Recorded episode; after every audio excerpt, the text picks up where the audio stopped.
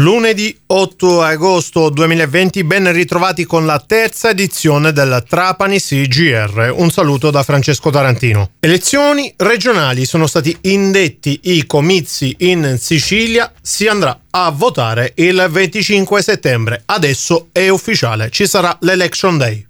Dopo le dimissioni di Nello Musumeci si apre la partita politica anche nella regione siciliana, con le elezioni che si svolgeranno in contemporanea con le politiche già previste. La ripartizione dei 70 seggi all'Assemblea regionale siciliana è elaborata sulla base della popolazione residente dell'isola.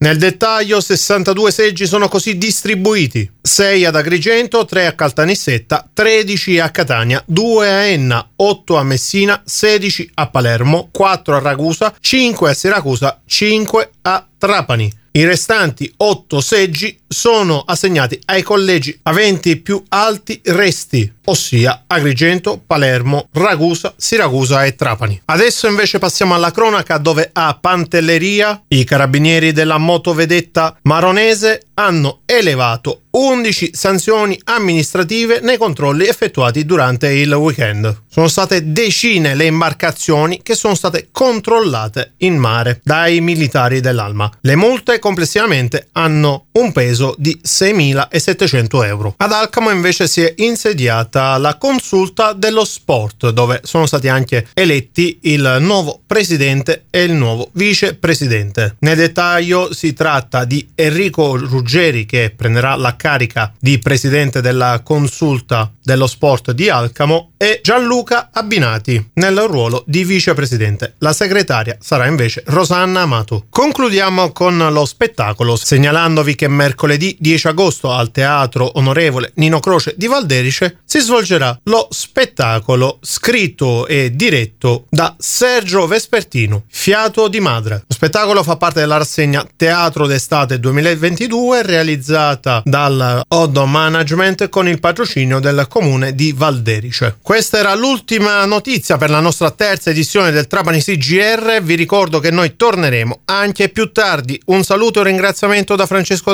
Tarantino.